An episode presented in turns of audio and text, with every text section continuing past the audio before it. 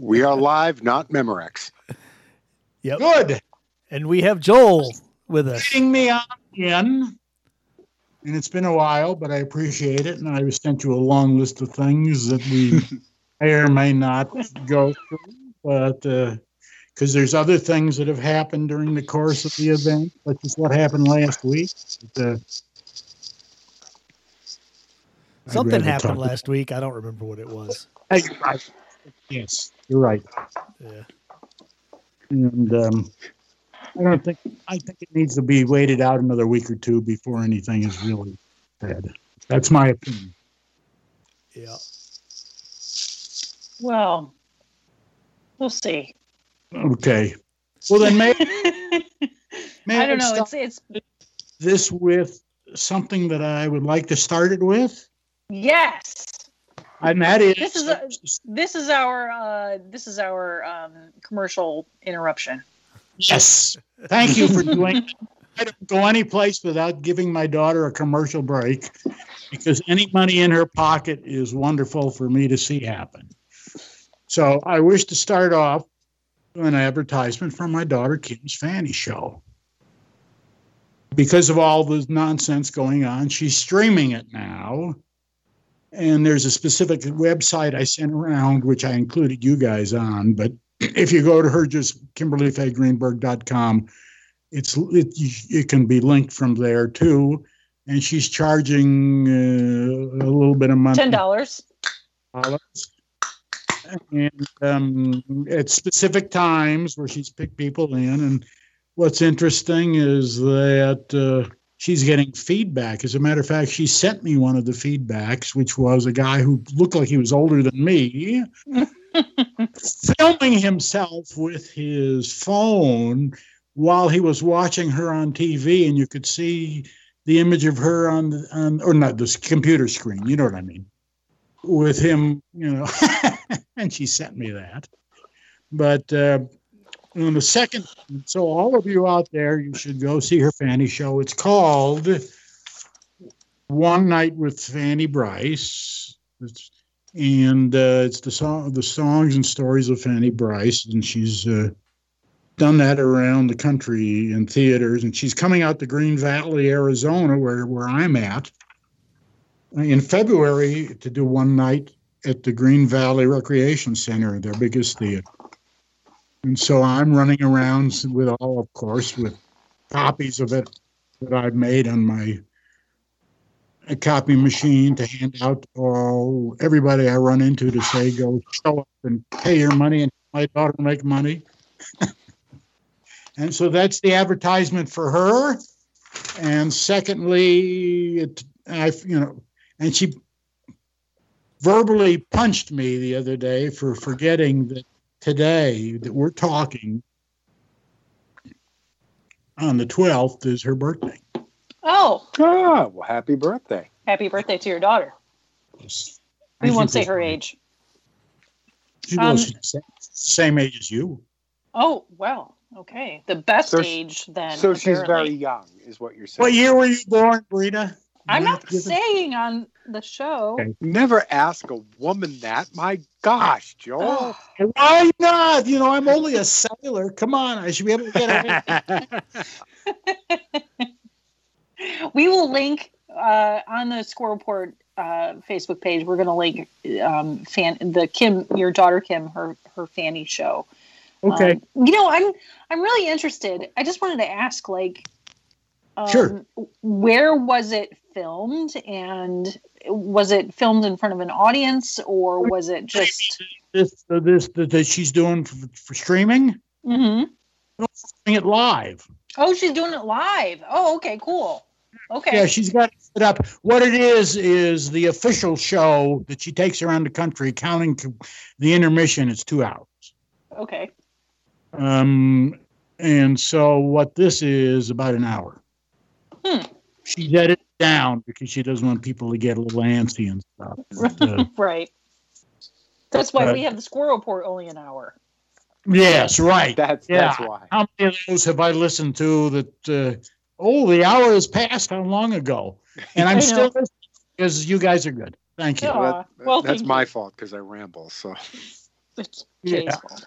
And the only other thing I want to say about her, and I because we talked about this long before when she was getting ready to film in the HBO miniseries, Right. She was going to be a librarian in episode four, and they edited the scene out. oh, How dare they? But in episode five, she's in the crowd, standing in a in a in a cemetery, right up in the front of the crowd, and it got put in episode five. And for that little split second that she's visual, everybody there gets residuals every time it's shown. Oh, well, hmm. that's very cool. That's Okay. cool. Yeah. Okay, then. Okay. Is there any anything you want to say, or should I run down a couple of things I'd like to mention? It's a, you know you know the show. It's a kind of a free form, so go for it. Yeah. Remember, I, I talked a great deal. I don't know if it was my- the first episode or the second one that I was on about my old friend Rabbi Resnicoff. hmm And um, You know what, Joel? Before Yeah. before we go further, yeah, before we go further, because I'm we're all assuming that everyone who listens to the show listens to every show. oh, okay. I wouldn't assume that at all. Well, I you know that's how we're. I Go- just give like a 10 second little like why you're here on the show with us, Joel. Who are you and why are you here? Gee, I, I don't know why I'm here. You think I'm crazy and in all kinds of different directions for Pete's sakes? and and um, I'm a I'm a s- I had did tw- I served 20 years in the Navy and was in submarines and in Vietnam and in um, all kinds of stuff and um, and you're an all around character. okay yeah yeah Okay. that's where that's where my daughter Kim got it from. Stephanie's busy running her the org.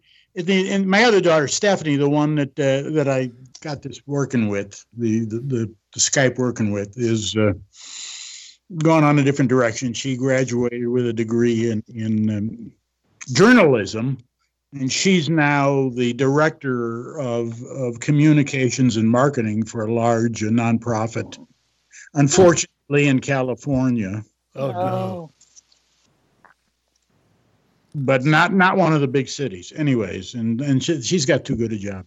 Anyways, and so I don't know why I went there, but you mentioned because Skyrish Scotch. And so I did a test because of you. Mhm. let's go. I did my 20 years in the Navy. I did all kinds of nutty th- things. I worked with Navy contractors after the Navy. And then I went off on my own. I had my own business. And my goal, my goal in life was to figure out a way to retire as early as possible.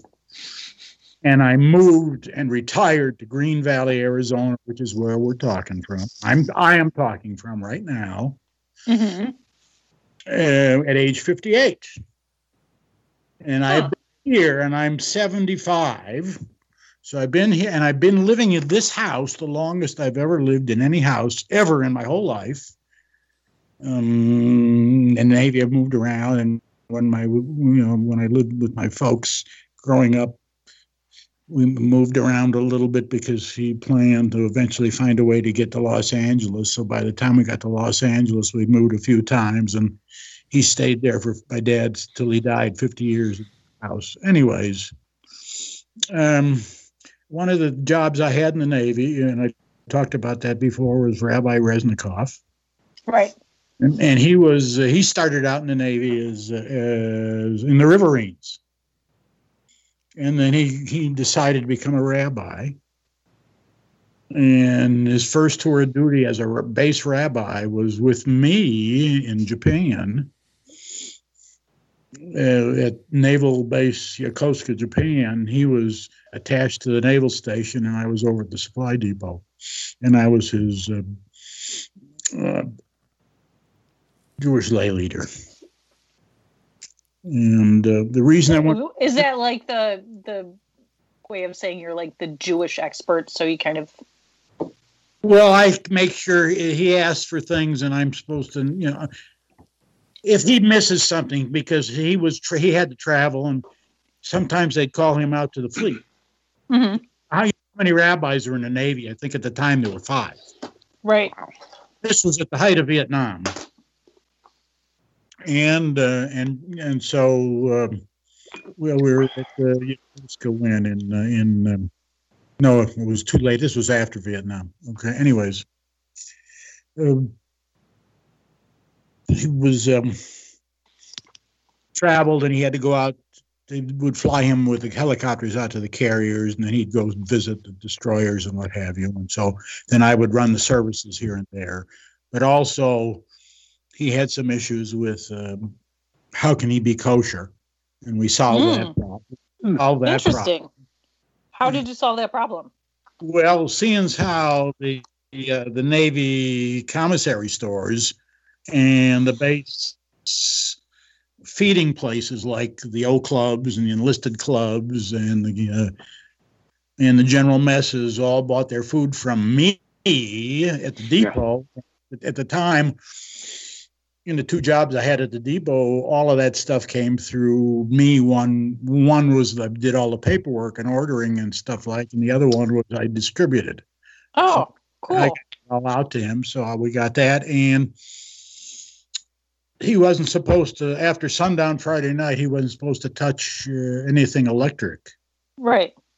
So my guys, I had a, I had some electricians to work for me because I ran all the warehouses, and they did. uh, They had electricians and and other kinds of folks and drivers and what have you um, to do things like that. And my electricians uh, put timers in so that all his stuff worked. Yeah. Uh, over the, oh, you know, over, over the Sabbath, things like that. I think I mentioned that before. I- and so I the reason I- remember, but that's interesting. And the reason I wanted to bring that up is because for Alan, Mr. Marine,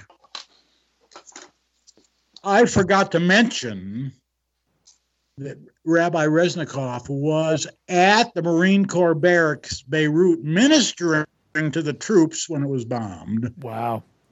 And, you know, and he, he, you know, I say he views this as his biggest career event. And he, um, he sometimes says that his dedication, there was one of the monuments in Washington, D.C., that he did the dedication for. I don't remember which one. It might have been a Vietnam memorial. But uh, his Riverine stuff, he was, when, when I served with him, I used to call him the most decorated uh, rabbi in the Navy because of his Vietnam service. Wow.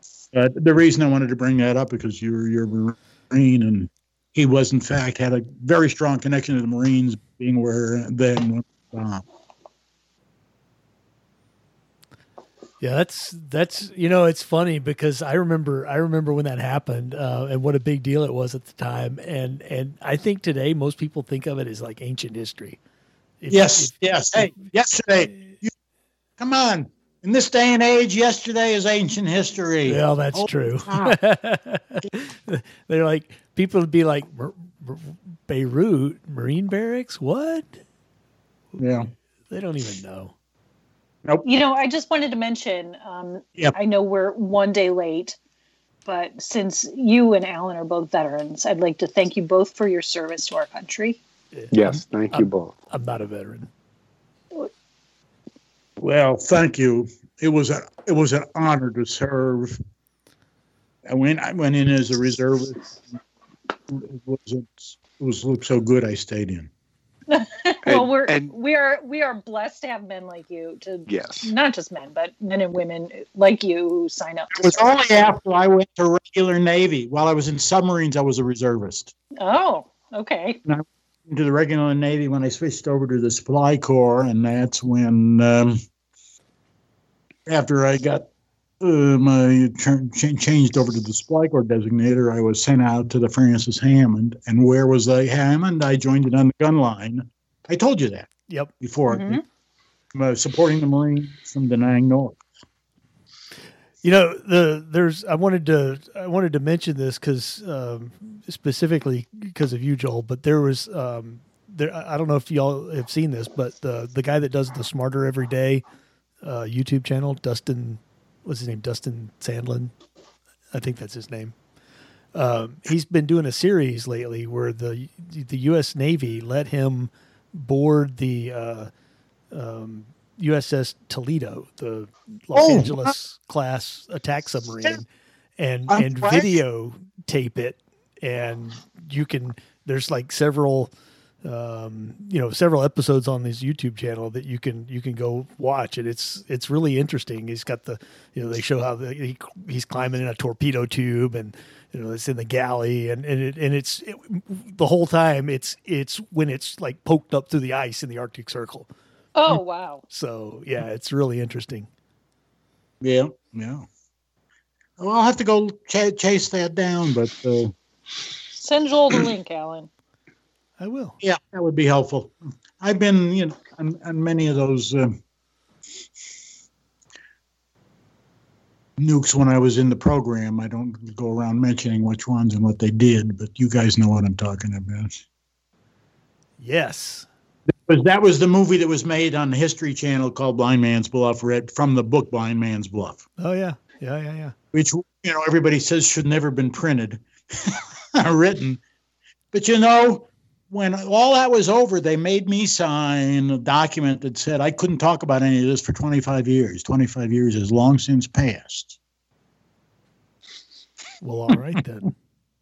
And and I've talked to people much more senior to me, and then he said, "Yeah, no, none of them, have, all of them have said no problem." So we can talk about that, but uh, yeah. Uh, was that one of the uh, the Toledo? The, so that's the Los Angeles class Yep. attack submarine. Yeah. Okay. Yeah. Uh, Um. launched what- in 1993. Okay. Yeah. Long after I retired from the Navy. Um. but uh, it's it's it's really interesting. I just uh, you know I've been in I've been I've never been in a nuclear submarine, but I've been in a lot of conventional submarines. Um, most you know static displays and stuff like that. I haven't been on the COD yet, but I've been in lots of the one, and they've got that cool Russian submarine in San Diego, and there's some other stuff. Yeah. And Well, all the ones in the other museum boats that are Right. like the cod. yeah, Yeah. yeah, yeah, yeah. But they're all cramped. You you you know Yes, and Rita can talk about because she actually she spent maybe a little more Right. time But- studying it but- than you than you did. You got a tour, but Right. she's made it a point that probably because I pressured her a little bit. But bit. these these uh, these these nuclear submarines, after seeing the inside of them, first off, they're they're still cramped, right, because they have more equipment. but they're so much nicer.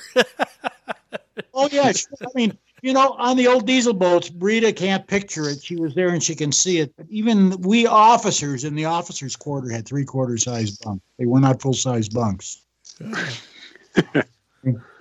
You can't buy that. And the only well, that's not Skipper had a full size bunk.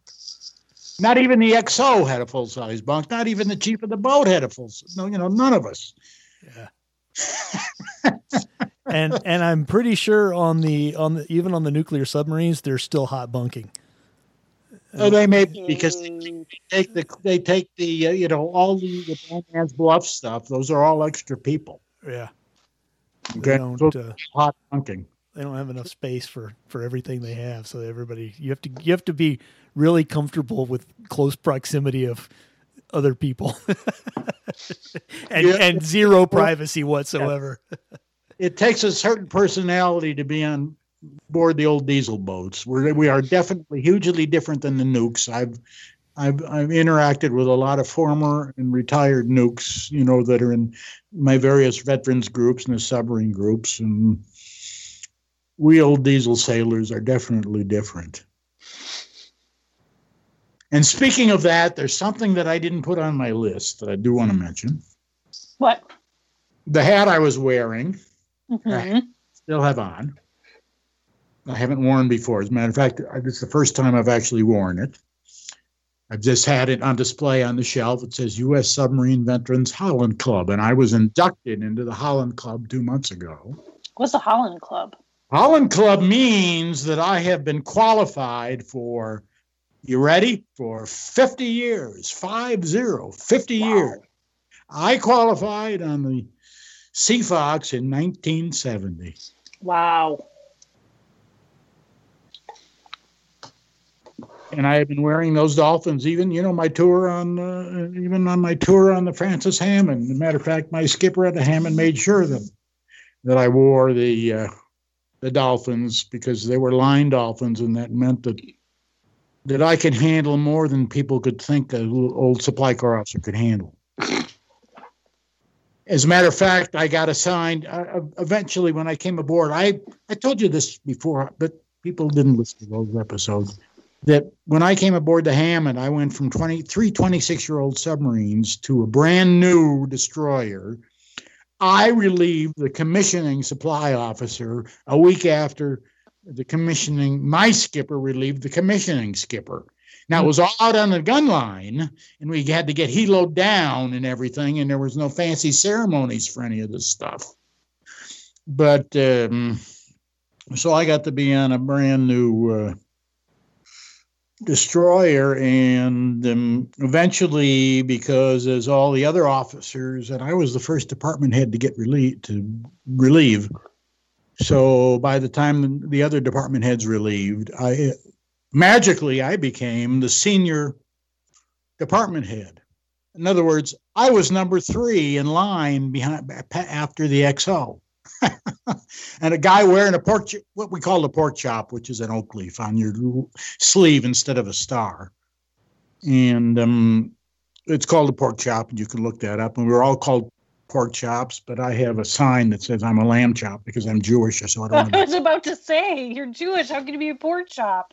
Yeah, well, officially, but uh, oh, I do good. have a I have a wooden card that one of the other officers made for me that says to Lieutenant Greenberg, always a good lamb chop, shalom. Okay. nice. hanging right here next to where I'm sitting. I have this is my, this is my office, which is you know what my office is. The, what do they call it? A man cave. Man cave, yeah. And so I have that all here. But um, so and so it was, and so the, the, skipper assigned me doing all kinds of things because I was a senior watch officer and I knew how to drive the ship around, even though um, the line officers didn't particularly want that to happen. Um, the skipper, the um, and, and there were a lot of issues with staff officers. You know, um, chaplains that rode once in a while, and and um, certainly doctors who, who, would go between the ships. They would be home based on the carrier, and then they'd helo between the ships. Could do these different things, and so eventually they came out and said. Um, staff officers can't do these things unless you have a letter uh, from uh, from ComCruDesPac. That's what it was called at the time, ComCruDesPac and it became SurfPac and all kinds. Anyways, so the skipper got me a letter. And so I had the letter that said I could do all these things that line officers could do. So I became the senior watch officer, and they weren't thrilled with that. That means I could assign their watches. and even if I had somebody help me with it, I had to sign all the paperwork. So, and when the XO was gone, guess who sat in the XO's office? The old Supply Corps. management. Sucks to be uh-huh. management, uh-huh. Joel, right? What? It sucks to be management. Yeah. Well, it's not management. I don't like the word management. Think about it means. It means manage. Okay. Uh-huh. Hey, I've I'm manage. It's leaders. That's that's what they called us in the Navy, leaders. Leaders. Right. Supposedly, right. when they sent me to graduate school, it was to be become a, a senior leader. Now at the graduate school for the time they were saying senior you were, we were training you all to be senior management, but they changed that. So you, you, everybody can decide what they want. But the, all of you who are listening to me, except my daughters, and a couple other folks who will be listening, can distinguish between. To call it a manager, but I don't like the word manager because it means manage. So, but it was. Joel, it was in your email, I wanted to interrupt because uh, Sure. I was looking at your email that you sent us, yes. and um, you had mentioned that you were interested in what was going on with the USS Cod. If there was anything further you wanted to say, or Well, I wanted to mention that Yeah, the USS Cod, um, and I wanted to, I don't know if you're up on it, but um, they wanted this year to go into dry dock and to, because the Cod is like in the lake. in water, right? yeah. sits in water. It's got to be Yeah. taken. care of. Oh yeah. Right. So what what they they were planning on doing was taking it into dry dock and fixing it and doing things to the hull and to you know just kind of general maintenance. But because of covid they were unable to do that. I guess the uh the company that was going to um, tow the uss cod into dry dock backed out. Um, so what they've done is they've decided to because I guess they wanted to do hull coatings Yes. and because of the temperature, um, they they wanted I guess the whole hull coating coating like needs a certain temperature to cure Yes. and um, I guess you know it's Cleveland. We get cold, and um, so they decided to put it off until spring. So currently, and I was unaware of that, but the Cod is still open on every Saturday. And as Well- of six days ago, the Cod is open every Saturday, and you can go visit. Um, I guess open on Saturdays through Christmas. So if you're in the Cleveland area, Well, good. All, Cod. all of you who are who are will be listening to the podcast who live close enough to the cod, go take a tour. And there are. Old World War II diesel boats that are called museum boats that are in great condition. Throughout the country, you can look them up on the internet, and they are really terrific to take a tour of. Number one, and number two, the crews that take care of them, that come and take people through, and you know this from your own experience, are just Mhm. terrific folks who will not Yeah. only answer your questions, but if you want something a little different or something else, they'll help you out. Normally, they don't let people into the conning tower, and you got to go in the conning tower and um, all kinds Yeah. of things. And I It still have that picture of you. it was really cool. Um, Alan was supposed to come visit us. Uh, when was it, Alan? June? Alan has Yeah. checked out of the. no, I'm Yeah. here. It was in June. Yeah, but you're near Yeah. sub- submarines down where you live, Alan. Yeah, we have the uh, Cavalla down in Galveston. Yeah. It's not the same though. It's No, not it's like you have to climb into the submarine, Well, actual no. submarine, right? The COD is the only submarine museum left that hasn't converted to stairwells. right. Well, yeah, Okay, to get you in and out, you had to climb down the ladder. You had to do what we did. Yeah. It was a little As a scary. matter of fact, did did some of the stupid yes, and I'm going to use the term intentionally, stupid sailors slide down that thing and crash at the bottom because they didn't slide down.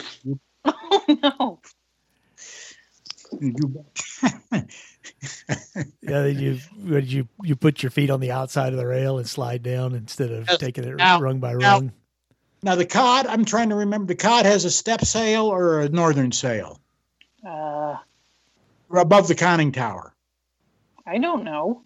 I think it's a step sail. A northern sail, you had to climb way the heck up. Um, I think that was an unconverted. It had when you went through this engine room, it had four engines, right? Right. Okay, it's unconverted fleet boat. Okay, the uh, the, the Sea Fox and the Catfish, Segundo was an uncon well. It had a step sail put on it. I think the Cod has a little step sail, which is uh, which is basically the unconverted fleet boat. So this, when I was on the Segundo, it was like that. But there was really no place to slide down if you went from the bridge into the conning tower and stuff.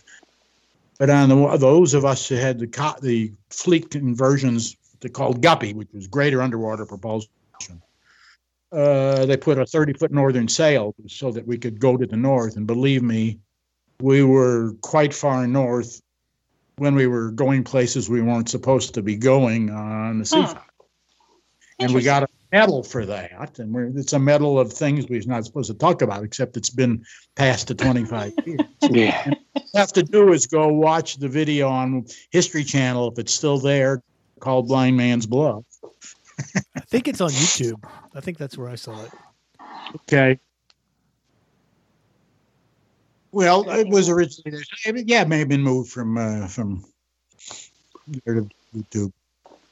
Uh, it's it's a lot different than the book, in that the book s- spends a little more time interviewing very specific people at very specific lengths. And the first interview in in there is retired Captain Charlie McVeigh, who's a what is he about? I've known him for forty years, and so they re- the book came out, and then the, and then in the movie, I had the first person. That's the guy who I called who said, "Can they be doing this?" Charlie He said, "Yeah, yeah, don't sweat it anymore." Okay, Charlie.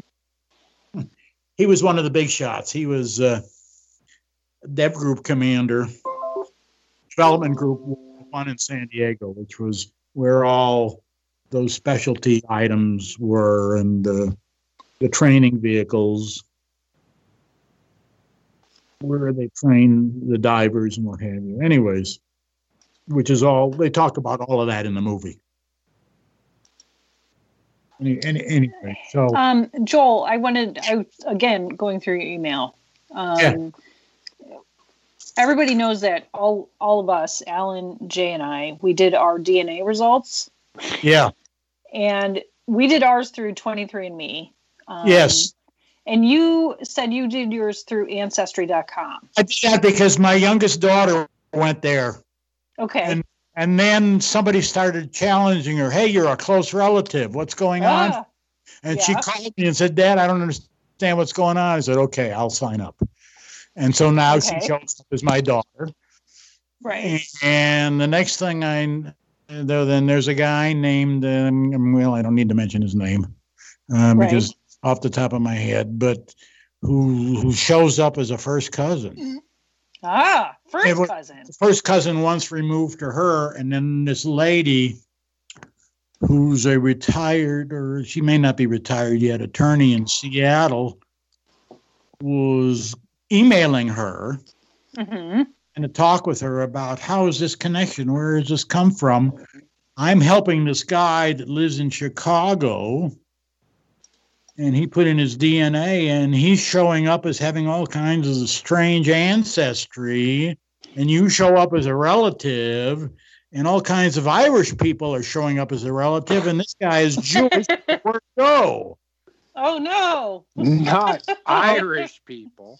And we so.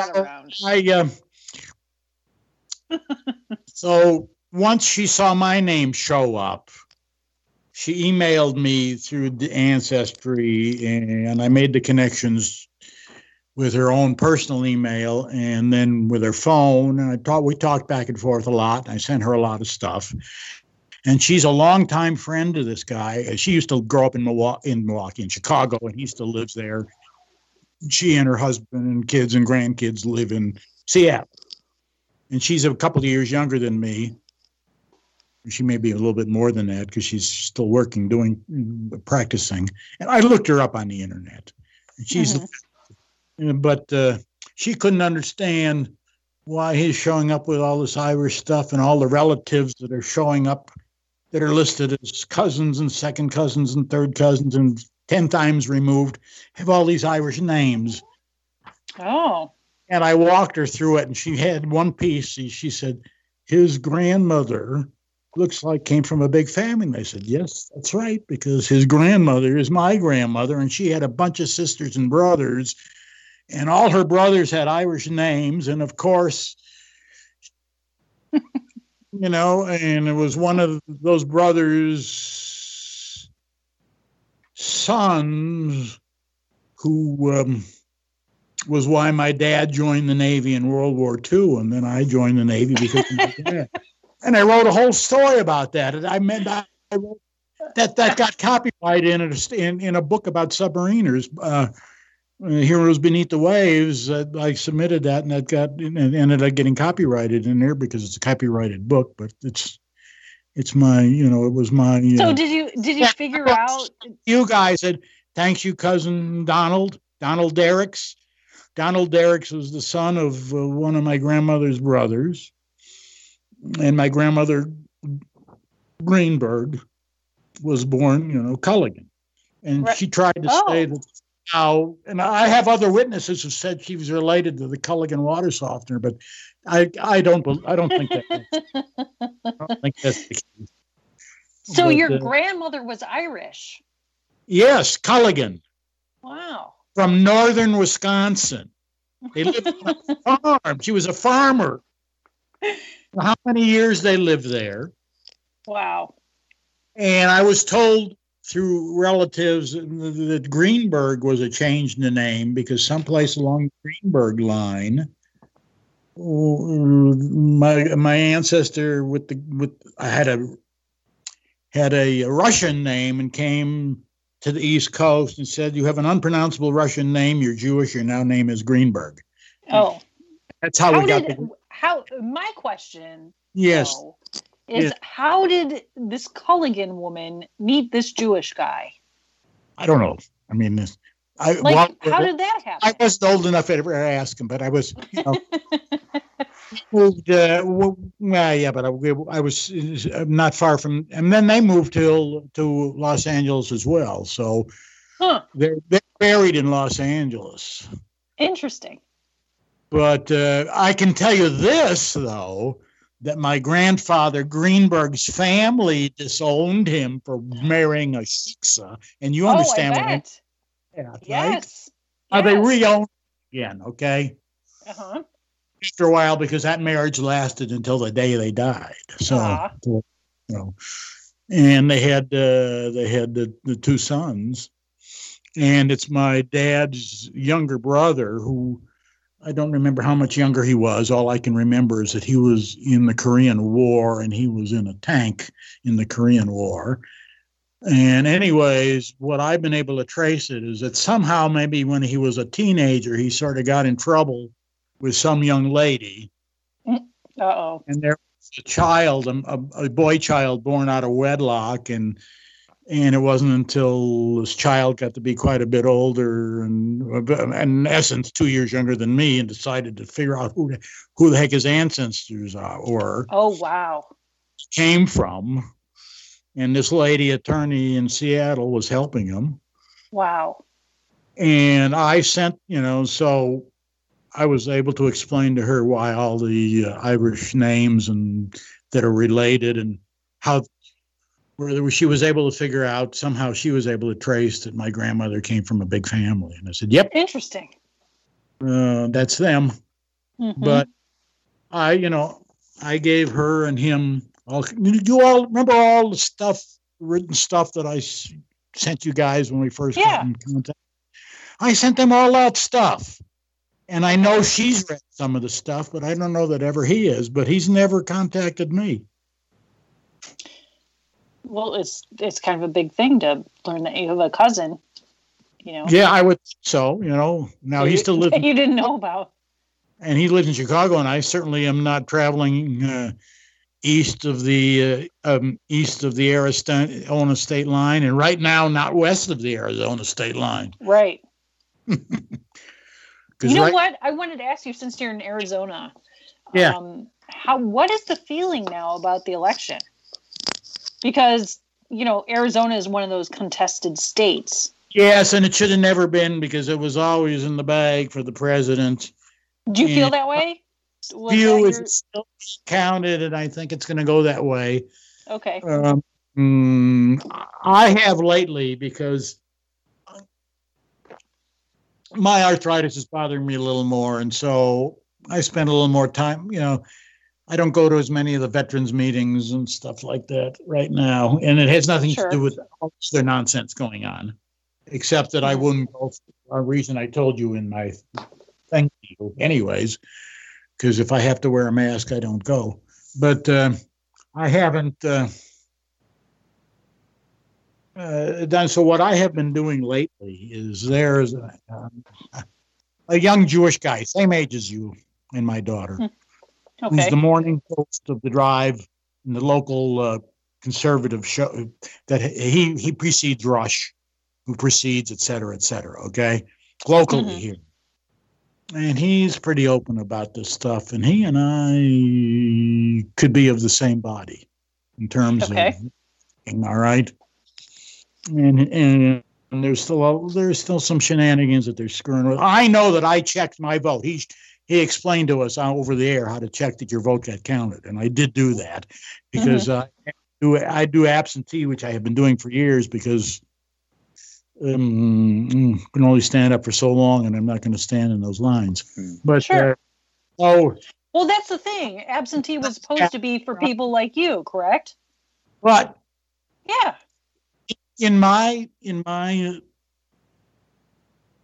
in my county, I live at Green Valley is not incorporated. It's just part of the county, but it's a separate Mhm. little retirement area, and um, we're patrolled by the sheriff, the county sheriff. Anyways, there are five supervisors. Our guy in Green Valley is a Republican. He won re-election, and the other four are all Democrats, and they all won re-election and that's Tucson. The mayor of Tucson is trying to be. They're trying to recall her because she's been a uh, black lives. She's used city money to post up black lives. Didn't I say something like that before? I don't remember. Black Lives Matter stuff on city Right. property, and Oh. so they're trying to recall her now. And I think the eventually the count there's there's only about eleven thousand vote difference right now, at least of yesterday morning. Hmm. And and I'm going to listen to him tomorrow morning again. He's on at six o'clock in the morning here, and I'm up for that because the way my house is, is even though it's winter here is cool enough to still sit outside, warm enough to be without a jacket. But the sun is now. I my house faces directly south, and if I sit outside where I like to sit and listen to my podcast and the radio and what have you, and smoke my cigar, the sun is now has moved far enough south where it beats in on me by one o'clock. and so Oh, Joel. sit out there. I'm burning up, you know. I don't want to get sunburned in. so I listen to him in the morning from uh, from six to ten. I've been Yeah. the last three or four mornings, and we're getting closer. And they're finding some errors, and there's being some challenges, and um, it should have gone to Trump. And just hold your breath, and I, you know, I think we're going to eventually get there. Um, Your lips to God's ears. now, one of the issues is our s- our senator to, to the national senate, um, McSally, Martha McSally, retired uh, military 06 flyer Air Force Right. A10s. So she flew right here out of uh, out of uh, Tucson. Um, um, didn't get reelected, and I'm not. Even though we all tried to vote for her, because the the the the other choice was a retired Navy 06 flyer as well, who's very much against us, very much against us. But she's the she never really did much. I had some dealings with her, and I, I met her personally once where she spoke down here, and I talked with her. Um, but I tried had some dealings with her, and she didn't respond, and her people didn't respond well. And I know how to get do those responses because my last job in the Navy was on the Navy Secretariat staff, and I know that what senators and Congress folks can do that if there's some pressure, you know, from people, they can actually get out and do things for you. And she didn't want to do it. So a vote to her, from what I can tell from most people, including me, was the lesser of the two evils, and Well- that's why that's why she lost. Well, Mark He's- Mark like Kelly, Mark Kelly. I mean, she didn't lose by much, um, but Mark No, Kelly. Mark Kelly, even though he's an astronaut, apparently he is so disliked within the astronaut corps that not a single astronaut that he worked with would endorse him. I would have. I, I didn't know that, but I would say that's probably true. And um, um, you know, I, you know, I'm a retired Navy officer. I'm a military officer in 05. I didn't stick around any longer because it made sense to retire at an 05 on my 20th year anniversary because I would have had to, I was at the end of my year group, I would have made it, but then I would have had to, I would have been made selected for promotion in my 21st year. I was at the end of my year group, I would have started getting paid at my 22nd year, and I had to pay him back three years, so I would have had to serve 25 years.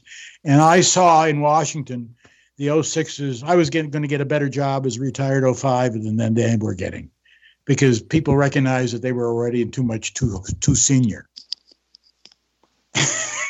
Well, that makes sense. And I walked out of the Navy because of that. And thanks to the Navy, because the Navy sent me to graduate school, which was kind of a requirement to get ahead in the Supply Corps. But the Supply Corps sent me, so I can't complain. They selected me, and then they said, "Here's how four or five schools. Pick one, go to it, Great. And you know, and and you apply and see if you get in."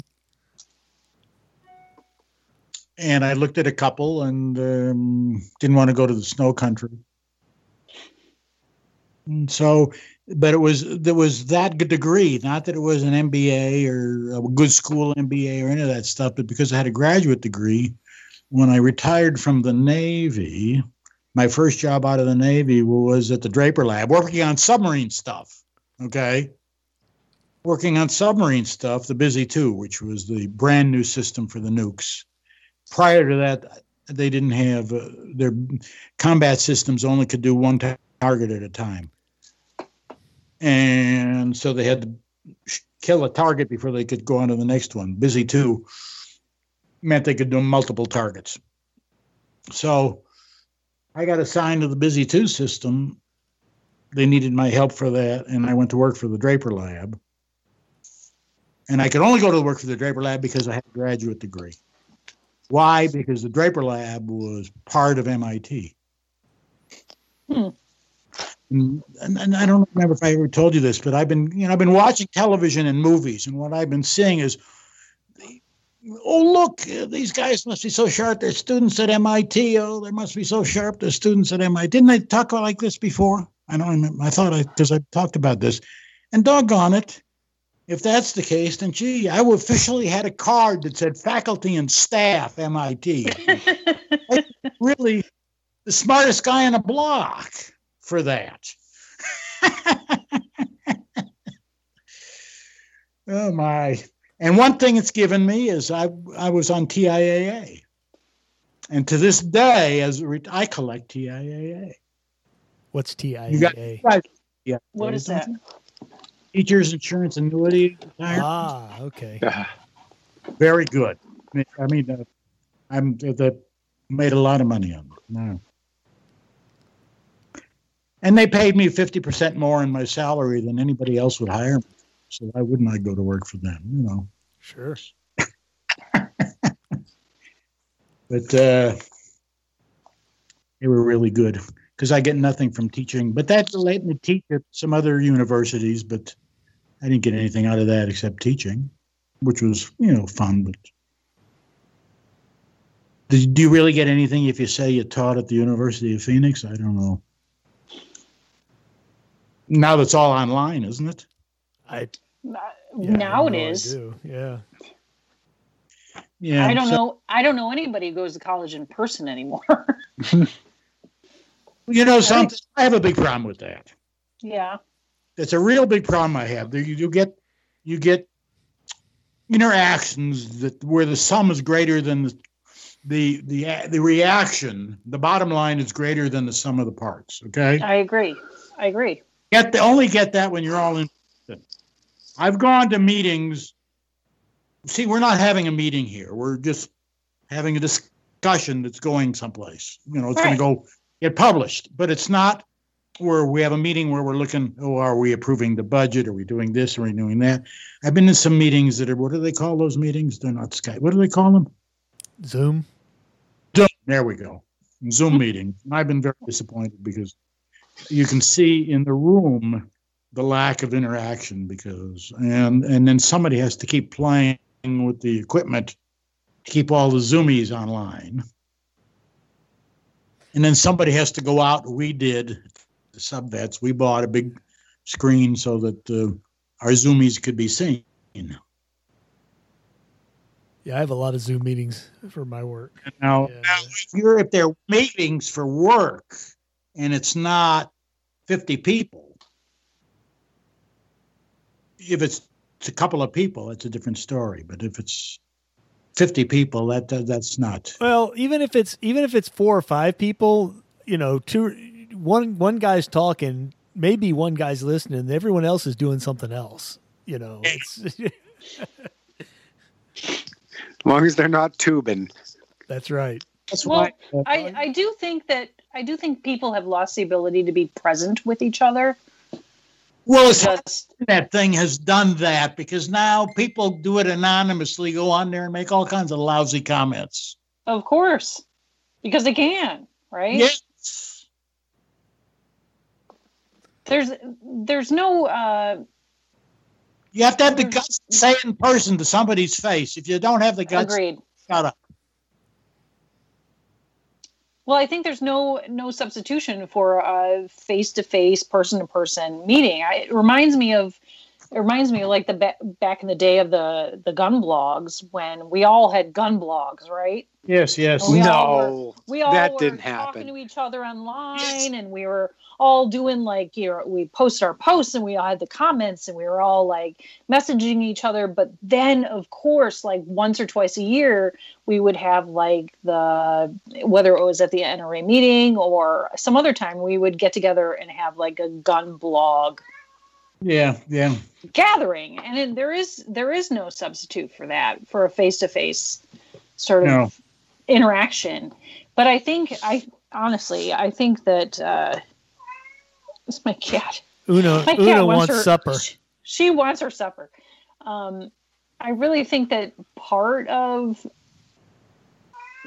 the I'm sorry, the part of the whole COVID thing, and whether or not it has been orchestrated or whatever, but I think that the alienation of people from each other is kind of beneficial to one side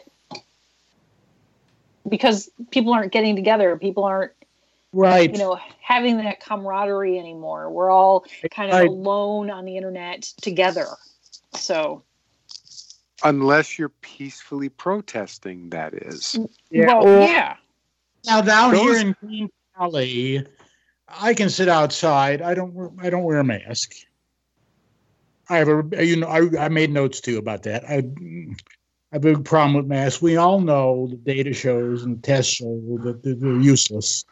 And um, in Green Valley, ba- ba- basically, I see people walking around, walking their dogs, walking in groups, husbands and Yeah. wives, and riding their bicycles and in their cars. Nobody's wearing masks. And I see repair people coming out, painters, what have you. Nobody's wearing masks. Mhm. Now, if I go to the next town over, which is only a 10 minute ride from my house, which is an incorporated town by itself, so it has police and, and mayor and everything else, uh, you'll see people wearing masks.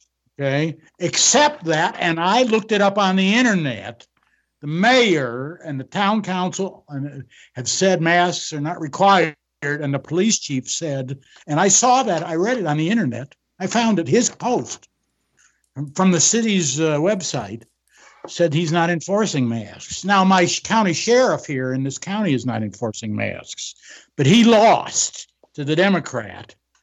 So I don't know where that's going, but um, yet there's no mask required. Now, I go shopping to one store in particular and I have lunch at one restaurant, and that's not. Do other people have masks on? Yes, and I'm very disappointed in that. But I don't wear it, and nobody says anything to me. Do you have a mask mandate in Arizona? I think he's. I think the governor has said he suggests it. Oh, okay. But there's rules that if you can, uh, if you have a doctor's reason, right, you don't have to prove the doctor's reason. Right. Now, if I wanted to, I could go to my doctor and get a doctor's reason because I do have trouble wearing masks, and we had a problem in doing that. Okay, because I had Okay. to run some tests wearing masks, and the test completely failed because I couldn't wear the mask. So, I mean, I could get one, but that's not my point. My point is, I'm taking from a different excuse. I'm not using that as a rationale and a sneaky way out. I'm, I'm, I'm. Conf- I prefer to confront it head on and say, "You're all wrong." I don't want to use my excuse that I can get away with it. I'm just going to show up without a mask. And I go. There's one store, and most people I see while walking in from the parking lot, there now less and less of them have them on in the cars but Mhm. I see them. You know, they don't have in my trip through Green Valley into that town to that shopping place. Nobody's wearing masks, but uh, once you get across into there, You know, it's funny that that they they you know people are wearing all these masks and and you know or or you know a t-shirt or whatever it is over their face.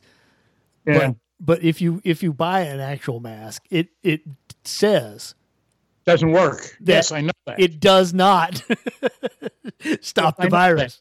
It, Right. which- it makes the whole thing just ridiculous. I mean, that's you know, and I, you know, I'm not a I'm not a doctor, but I'm not stupid either, and I know that when doctors wear masks, like for like surgery and stuff. It's to keep like bacterial infections from spreading. It's not to keep a virus from spreading because if they have a virus, they don't go into work and operate on people. yeah, yeah. See, but see the people. Well, in particular, there's one particular person who's a close friend who um, um, who wears a mask, and from all the other things he does, that makes no sense to me. For the for the kind of uh, of uh, radio and podcasts and stuff that I know he listens to, and what have you, it doesn't make any sense. But he does it because the governor says, you know, you should. The governor has said, uh, you know, he recommends it, and the law, the law actually says if you have a medical reason. But, uh, the towns can opt out there, and other towns that have opted out, and um, and now there was just something I heard this morning, as a matter of fact, on the talk sh- local morning show, where Biden was talking about, you know, everybody's going to wear a mask, and several governors already came out and said not in their states. Good. Right. But the specific, but our local guy specifically said our governor has said nothing. Who's the Republican? The others were all Democrats, but or they may Hmm. not. They've been Republicans, but he, he's he's not proven out to be. Well, Texas Texas did they they they require masks in certain counties depending on the level of I guess tested infection rate, which is which is another boondoggle that we could spend an hour on. But um, they did a they did a really sneaky thing in in Texas where um, they they make the businesses police the mask wearing. When you go into a business, if if if they if they find somebody in a business without a mask, they fine the business a thousand dollars. So the businesses all have like mask police standing by their door. They won't. They Well, won't yeah, let oh, yeah, you in. Yeah, I don't. They don't have. We don't have that here. But what we do have is, for instance, in the local shopping center. That's just when I when I didn't have my arthritis as such, it was a short walk. I could go to the shopping center, which had a McDonald's. I could have a senior coffee, etc. And that's where my barber is, and what have you. And they all have signs on the doors. You know, one of the signs you know, is the old typical is the old no shoes, no shirt, no mask. That's what it actually says: no shoes, no shirt, no mask, no entry. Wow. Hmm. And I'm, I'm going to challenge him on it. Well, there's. there. Uh, I go to I go to get my hair cut the barber doesn't have a mask sign on the door. He's wearing a mask, and his wife, who's the other cutter barber, are, and some people are, and I'm not, and it's not a problem. My uh, my barber shop. this one store, and it's not a problem. So my my barber shop has a sign up on the front door that says that um, words to the effect that that although although Texas requires a mask, there is also a medical. If you have a medical condition, you're not required to wear a mask, and Yes. and that HIPAA. HIPAA requirements preclude them from asking you about your medical conditions. So if you walk in without a mask, they're going to assume you have a good reason for it and not worry about it. Well, I've had one person once ask me, "Where's your mask?" but this is uh this is the kind of Right. barber shop where they all open carry pistols on their belts and and uh, you know it's a Well, I great can place. here too, but uh, and I used to do that, but I haven't. I decided that, it, I, that I would rather not give it away. I used to carry open carry all the time everywhere, but nah, it's just. I know, but there's no yeah, and there's no problem here with any of that. So, but for now. Wait till you, wait till you get a few more Democrats in charge. yeah, yeah. Well, we're we're hitting our hour, so uh, Okay. we'll The- wrap it up. I want to thank you, Joel, for coming on. It's uh, you know, it's it's really nice having you on, especially like you know the day after Veterans Day and all that. It's uh, remember that Veterans Day honors, you know, we have a Memorial Day which honors all those who are dead. Veterans Day started out as uh, right. as as Armistice Day and then moved over to become Veterans Day. And I would like to make one more mention of a of a, uh holiday coming up real quickly. Sure. Chris Hanukkah are coming up. Christmas, we all know what Christmas is. That's Christ Mass. And it's quite important. Hanukkah is actually a celebration of a military victory. That's right. And I would like to always remind people of that. Well, we And us military guys, you know, get out there and celebrate Hanukkah because of its military victory. there you go. And so, so I can say, and I have no problem saying it. Our our chaplain at the subvets wanted to do a little more detail in in her in her prayers, but I actually I actually mentioning Christ and things like that, and she you know came up and said, "Joel, you're Jewish, you know." I can do something general, or I can say specific. And, and I said, by all means, be very specific. Go right ahead. You aren't going to bother me at all. After all, he was one of my guys.